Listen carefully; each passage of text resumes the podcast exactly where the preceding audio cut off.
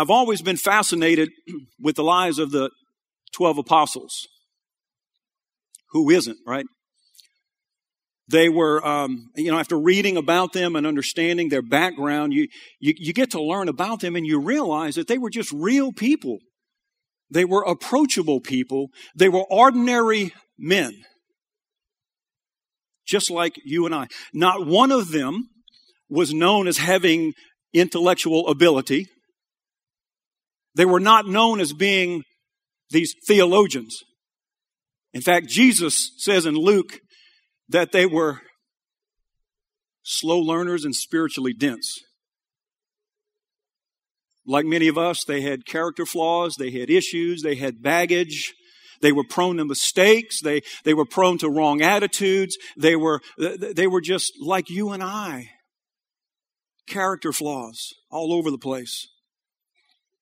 But they were 12 ordinary men who are still having an impact on the world today. And of these 12, probably the most intriguing is the Apostle John. Besides Luke and Paul, he wrote more of the New Testament than anybody.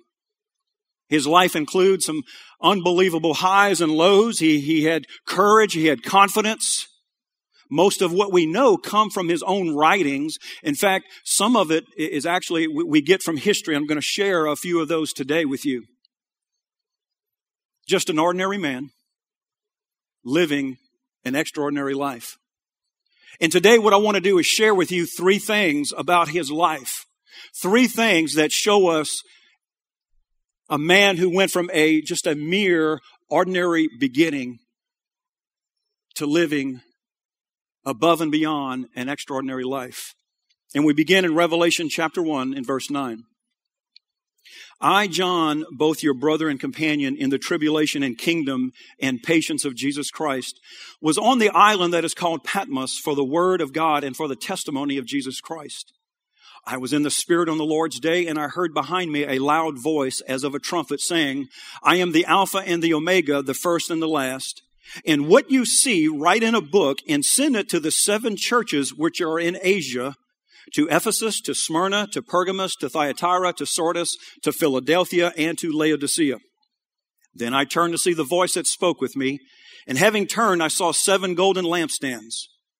And in the midst of the seven lampstands, one like the Son of Man, clothed with a garment down to the feet and girded about the chest with a golden band. His head and hair were white like wool, as white as snow, and his eyes like a flame of fire. His feet were like fine brass, as if refined in a furnace, and his voice is the sound of many waters. He had in his right hand seven stars. Out of his mouth went a sharp two-edged sword, and his countenance was like the sun shining in its strength. And when I saw him, I fell at his feet as dead. But he laid his right hand on me, saying to me, Do not be afraid.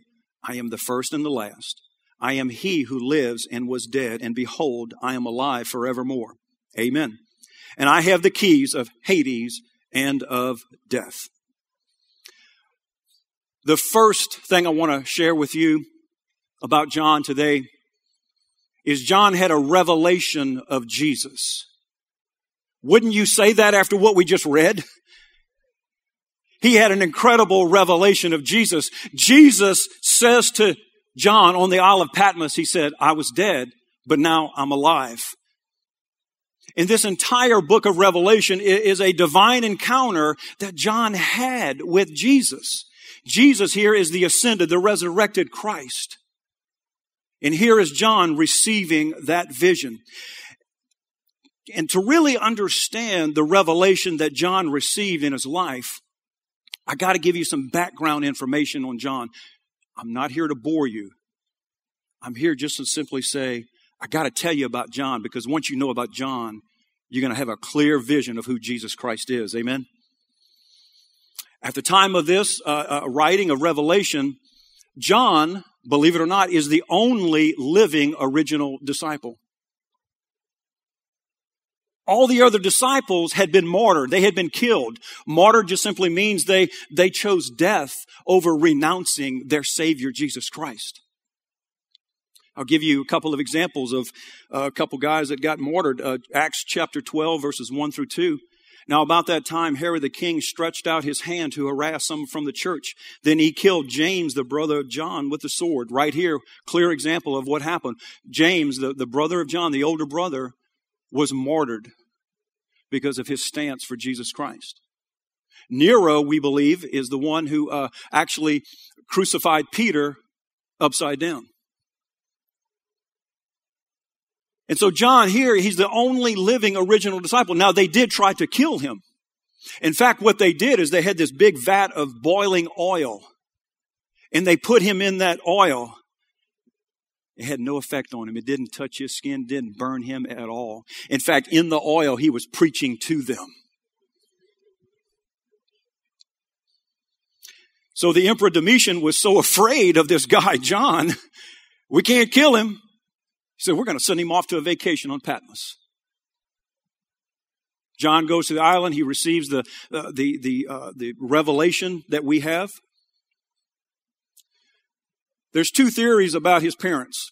The first one, some believe, only a small group of people believe, that um, Jesus' earthly father, Joseph, they believe that um, he had a wife before Mary, and that wife was Salome.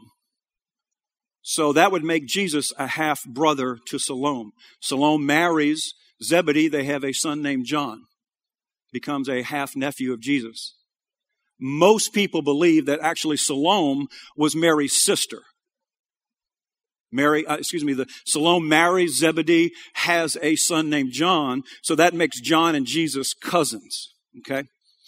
So you can understand that growing up as a young boy, they probably did a lot of things together. They played together. Uh, he was around him. He had some encounters with Jesus even before the time of revelation.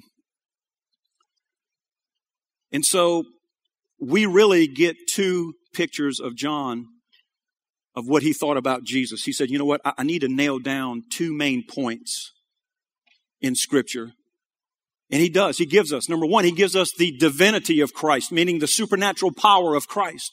How do we know that? Well, John chapter one, he begins John chapter one in the beginning. Is there another book of the Bible that uh, begins like that? Genesis, right? He says, in the beginning was the Word, Jesus. And the Word was with God, and the Word was God. He said, This is what I want you to understand about my cousin. Not only was he the Messiah, but he was the Son of God and God Himself. You see, it wasn't Congress that gave us this, right? It wasn't a, a, man's theory that gave us this. It says, in the beginning, he had a true picture of the divinity of Christ. He understood there was the Father, Son, and the Holy Spirit. He also said there's the humanity of Jesus, meaning the human side. In fact, he tells us in John, in 1 John chapter 1, he says, that which was from the beginning, which we have heard, which we have seen with our own eyes, which we have looked upon, and our hands have handled concerning the word of life. Now, right here, John is up in age. Some people believe he was about 100 years old when he's writing. And why is he writing 1st, 2nd, and 3rd John? Well, there were some issues, there were some problems that were bothering him at, a town called Ephesus. And what they were saying was that there were some false teachers who were saying that Jesus was, he's just a figment of your imagination. He, he really didn't exist. And they also said that he never came and walked the earth. John says, oh no, which we have heard, which we have seen. In other words, he's saying, I laid my eyes on Jesus. And he said, I was there. I saw him. I, touched him. I, I heard every word that he said. We broke bread together. He said, I'm a firsthand witness of what took place. Many years ago, I had the uh, great opportunity of visiting Tiger Stadium and it was, I think it was either the mid or late 90s, and uh, LSU and Florida were playing on a Saturday night in Tiger Stadium. Oh man, there's no other place to be. And at the time, Florida was ranked either number one or number two, and LSU was like way down. I don't even know if they were ranked. But LSU pulls out the game in the last two minutes. They win the game. The goalposts come down. It was a national audience. Everybody runs onto the field. It was incredible. No one left the stadium. About two weeks later, I'm talking to this guy and he's telling me what happened at the end of the game. And I said, it didn't happen that way. And he said, yeah, that's what I heard from other guys that that's how LSU was able to. I said, no, that's not what happened. He says, well, how do you know? I said, well, I was there. John was there.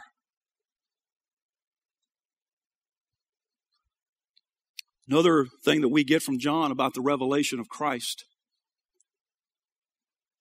is his use of the word Lamb of God. We see it in the New Testament. We actually see it 38 times.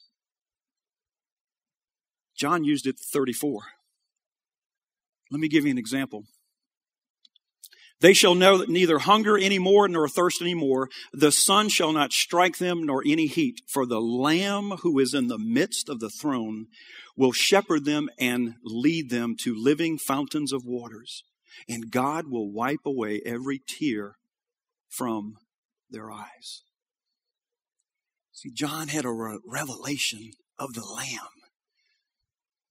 He knew from the Old Testament writings about the Passover. He knew it was the tenth plague. He knew what had happened. The, the, Lord sent the, the death angel to, to take, take out the firstborn in Egypt. He, he knew all about that, that you had to, you had to kill and sacrifice an animal, right? You had to take that blood and put it on your doorpost so that that death angel would literally pass over your home so that no one in your household was destroyed. You see, John understood and he wanted to convey to us that Jesus was the Lamb of God. He witnessed the Lamb of God. And he knew, John knew, that to be reconciled back to the Father, that a lamb had to come. And basically, John says, no further sacrifice was needed after Jesus came. The second thing that we understand about John is that John had a growing revelation of Jesus. He had a growing revelation of Jesus. The book of John is so fascinating because it contains things that Jesus, it contains more things that Jesus said about himself than any other book of the Bible. In fact, it's called the, the red letter edition or the red letter gospel. There are more red letters per capita in the book of John than any other book in the New Testament. It's also called the I am gospel. How do we know that? Well, John writes seven times about what Jesus says. He says in John 6:34, I am the bread. John 8:12, I am the light. John 10:7, I am the door. John 10:11, I am the good shepherd. John 11:25, I am the resurrection. John 14, 6, I am the way, the truth, and the life. John 15, 1, I am the vine. Now, why would John r- write this seven times? Do, do you think we're that dense that we needed to hear it seven times? Right? Once is enough, don't you think? No, John knew that there is power in those two words of I am. When Jesus was led out into the garden and he went out there to pray, the Roman soldiers were hot on his trail. And it's believed that there were between 300 and 600 Roman soldiers who were coming to capture Jesus and to bring him to be crucified. And one of the soldiers comes up and Jesus says, What do you want? Or who do you want? John chapter 18, we find out. They answered him, Hey, we want Jesus of Nazareth. Jesus said to them, I am he. And Judas, who betrayed him, also stood with him. Now, when he said to them, I am he, they drew back and fell to the ground. There's power in the words, I am. To knock down three, four, five, six hundred soldiers at the blink of an eye. John knew that there's power. That's why he said, I've got to write this down. I've got to write every word that Jesus says about himself. John knew that there was power to knock these guys down. John also referred to himself as the love disciple. He shares with us in his gospel how much he loves Jesus and how much Jesus loves him. If John hadn't recorded about love, we'd have never gotten that commandment that Jesus said when he said, Love one another. History tells us that one day when John was very old, he goes to the temple. And the people were so excited that John was there, they went up to him and said, John, so glad you're here. Man, can you tell us something, one thing that maybe you could tell us about what it was like to be with Jesus? Maybe one thing that he taught on.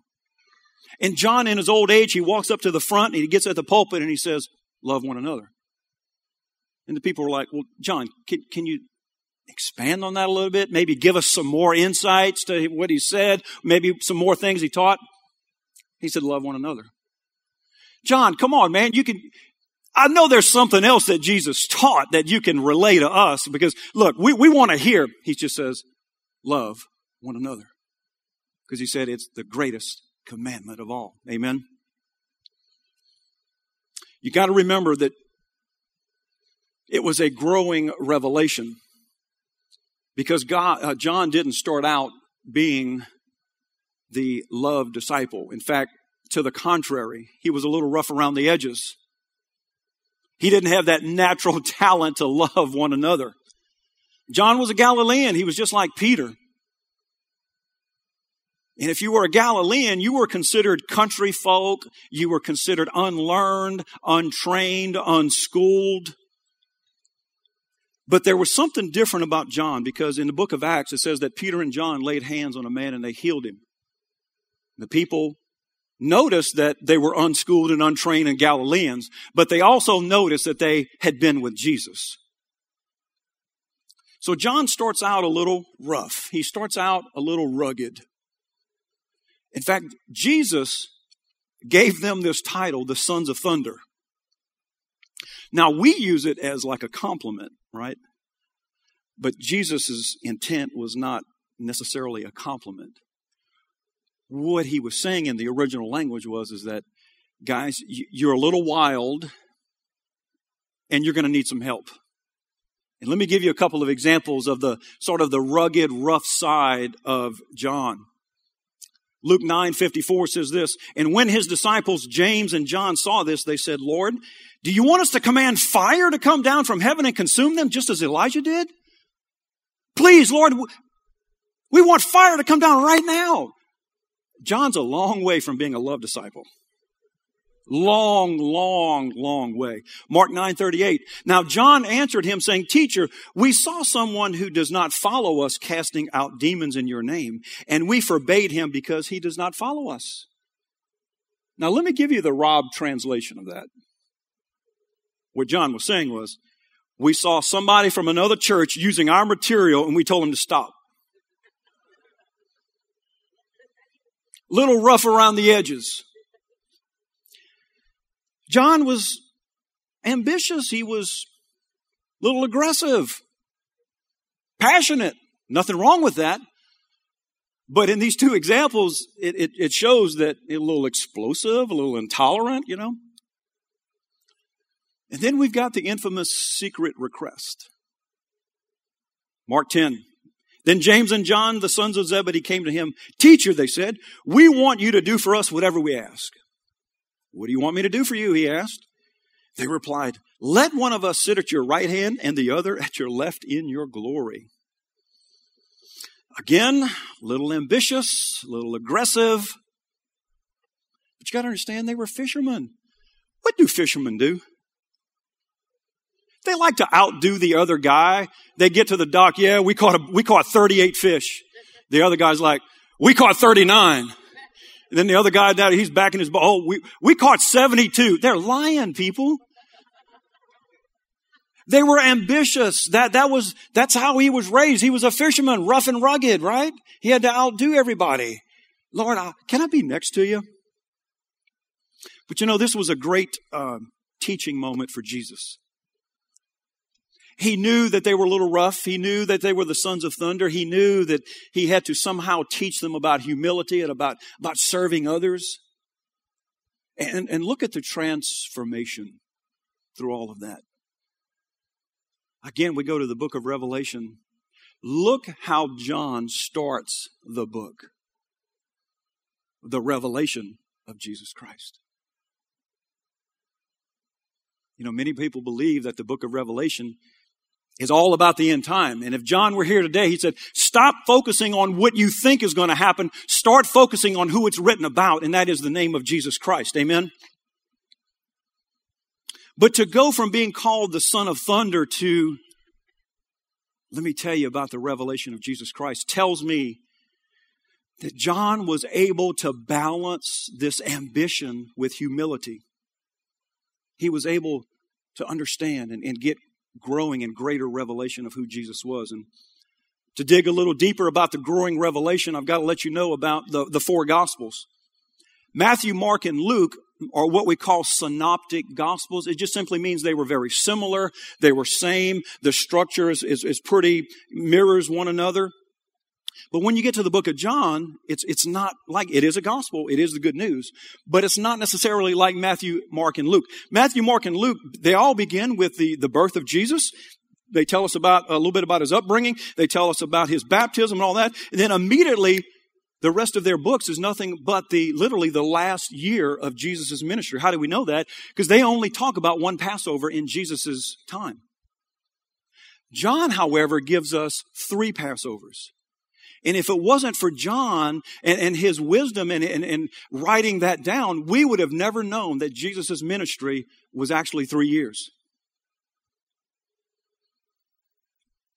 So John is about 100 years old and he's writing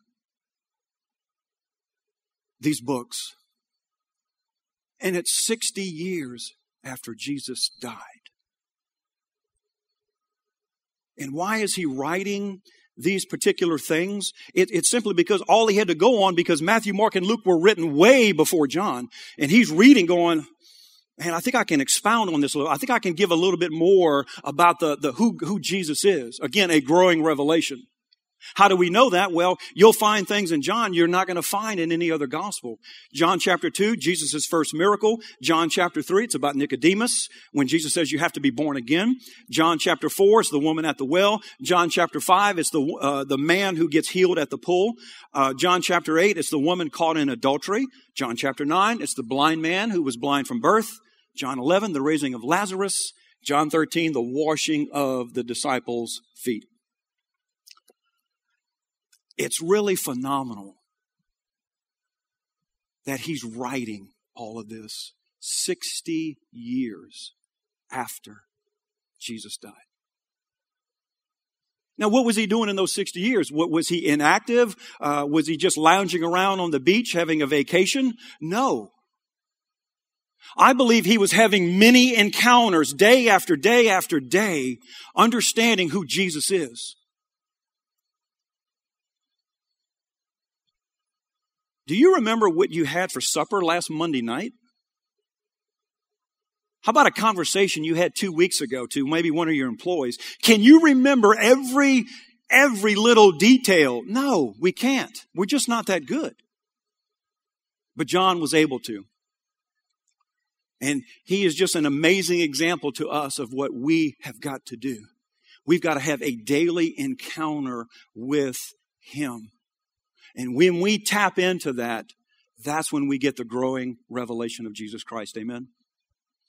Number three, John had a, has a, a revelation of himself in Jesus. John had a revelation of himself in Jesus. Here's the deal. He saw that Jesus loved him. I believe, you know, like I said, he, he, he had ambition, he was aggressive, he was very passionate. But I believe what happened in those 60 years, I believe one of the biggest things that happened, he went from a transition of being ambition to a transition of being affectionate.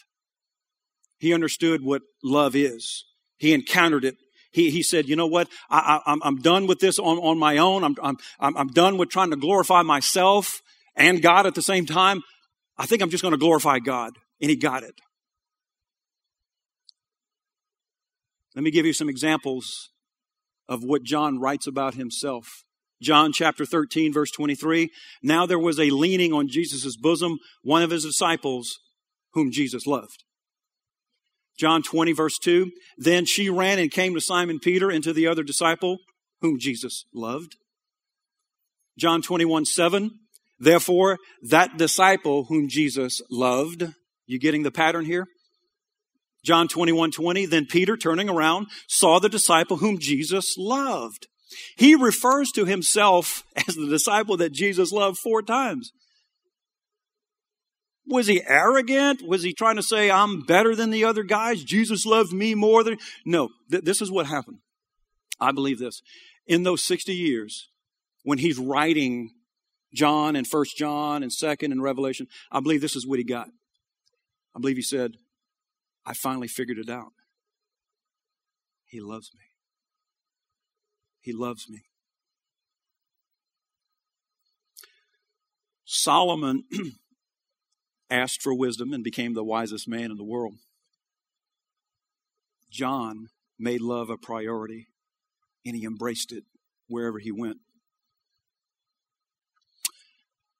John chapter 14, 15, and 16 is all about the, the Last Supper, that intimate moment that he has with his 12 friends, his 12 disciples. John chapter 17 is nothing but a prayer that Jesus utters when he is in the garden. When he's out there crying out to the Lord, he invites a couple of his close friends. He says, Lord, I pray that they will be one as you and I are one. He says, I pray that they will love one another and by this world they're going to know it. They're going to know love. Guess who he took with him in the garden? John. I believe the reason why he took John is he knew that John would record the prayer. He doesn't write it down until 60 years later. How could that man remember all of that, all of those details? I believe he understood that Jesus simply loved him. Let me tell you, to have daily encounters with Jesus will change your life. You're gonna, you're gonna, you're gonna understand that He is the Lamb of God. You're gonna understand that when He says love one, you're gonna get that deep down inside of you.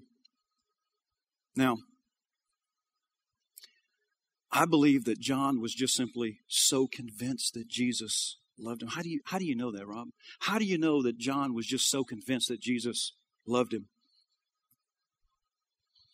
Well, I've been telling you John's character up to this point. I've been giving you some details, but I left out one on purpose. And I believe this is what shaped the man. John chapter 19.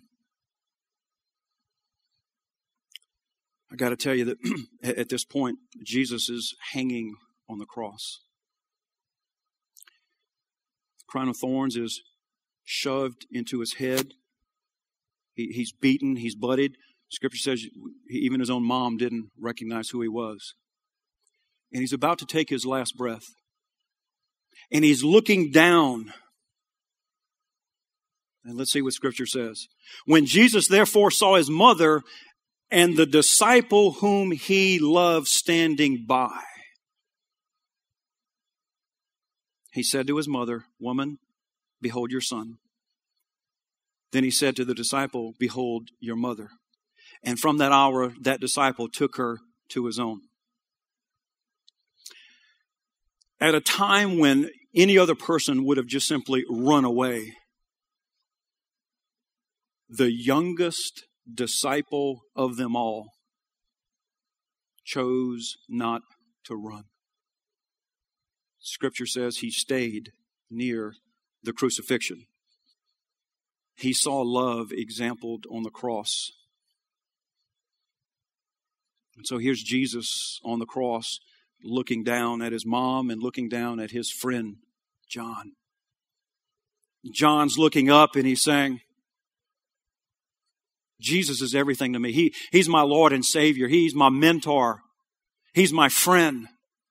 He's everything to me. He's my world. But he doesn't walk away when things get tough. Let me, let me ask you a question. When things get tough for you, do you walk away from the cross? Maybe you and your spouse have had a little spat, maybe, maybe one on the way here, and you just simply want to run. Maybe there's some emotional hurts or pains in your life that, that, that the only way you know how to deal with it is run.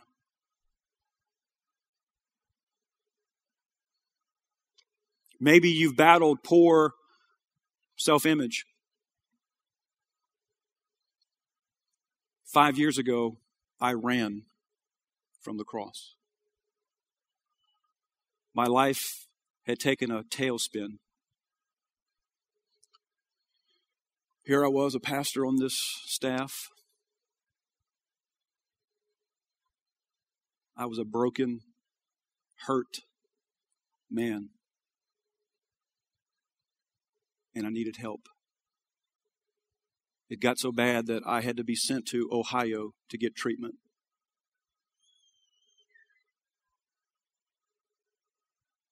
I was in a bad, bad way. My life was crumbling before my very eyes. And so I get to Ohio. It's freezing up there. It never got above 32. I thought, if you're from Ohio, please forgive me, but it was not fun for me up there when it came to temperature, okay? But, but I get up there and, and, I'm in these meetings, I'm in these counseling sessions, I'm, I'm just, I'm doing what P- Pastor Todd had, had asked me to do, and I was just kind of going through the motions, but I couldn't figure it out. I, I don't, I didn't know why. I didn't know what was going on inside of me.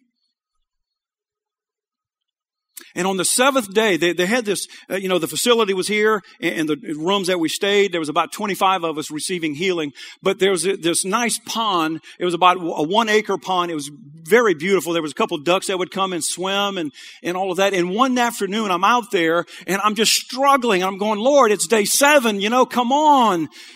Get, get with it, Lord. You know, I need some help here and, and I'm just praying and crying and, and on my knees and I'm watching these ducks having all this fun and I'm not having fun. And I'm going, Lord, come on. And then all I heard was this. Stop running. I love you.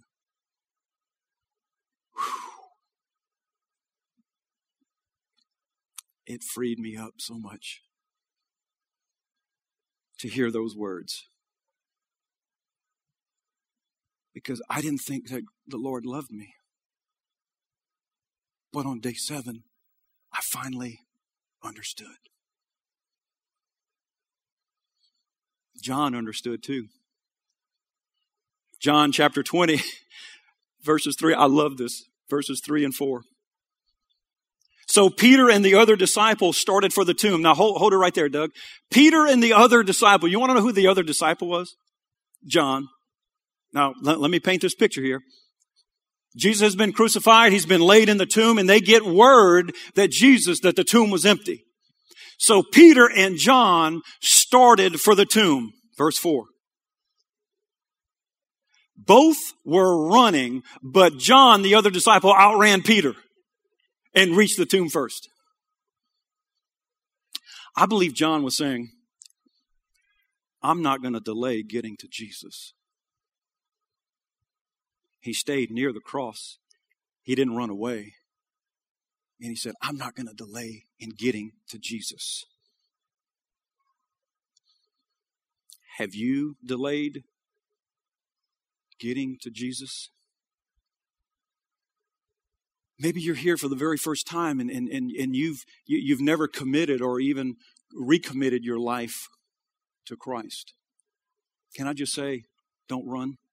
Don't delay getting to Jesus. Why, why hold on to the pain? Why masquerade like I did for years, thinking I wasn't loved?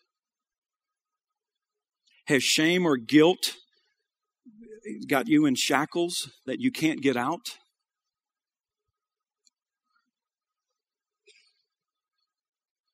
If there's one thing, one thing, one thing that you get here today, it's this. Jesus is telling you right here today that you are gorgeous. And you are the disciple that Jesus loves.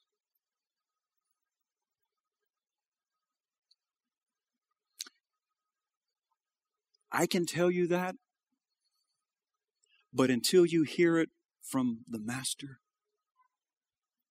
that's when life change comes in you. That's when that growing revelation starts building inside of you.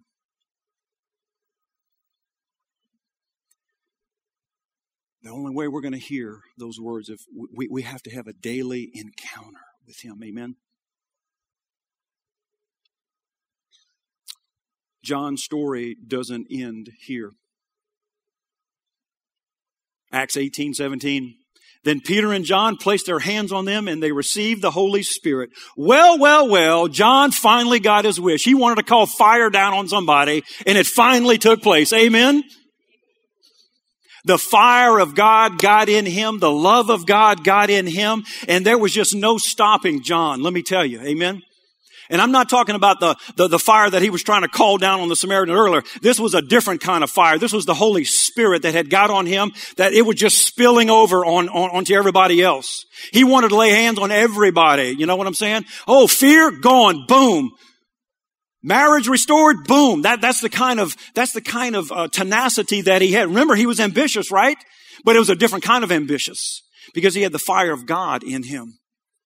And he got his wish. And let me tell you, he did not delay in getting to Jesus. He didn't delay in getting to people. He said, come on, let, let me pray for you. You want to receive healing? Let me lay my hands on you. You want to receive restoration? Let me lay my hands on you. Oh, you've been dealing with rejection? Step right up. A mere ordinary man who lived an extraordinary life. Please stand. This is John's story. He had a revelation of Jesus. He had a growing, growing revelation of Jesus. And then he finally got it deep down inside that Jesus loved him. Now I'm going to ask for the altar work, uh, workers to come down, pastors, pastors' wives. I, I need you. I need you. If you're an altar worker, please come down, line up right here, because we're going to have an altar call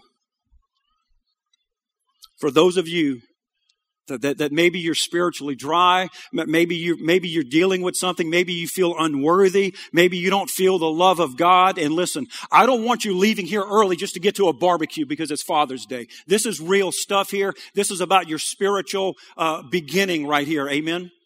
So if you feel that, if you feel deep down inside that maybe you've been struggling, maybe again, your spiritual tank is just simply empty and you're about to throw in the towel, you're about to give up, you're, you're just simply saying, I'm, I'm tired of life. Look, I know I ran from the cross. Maybe you have been running, and today the Lord's saying you need to stop running. I don't want you to leave here today without getting prayer.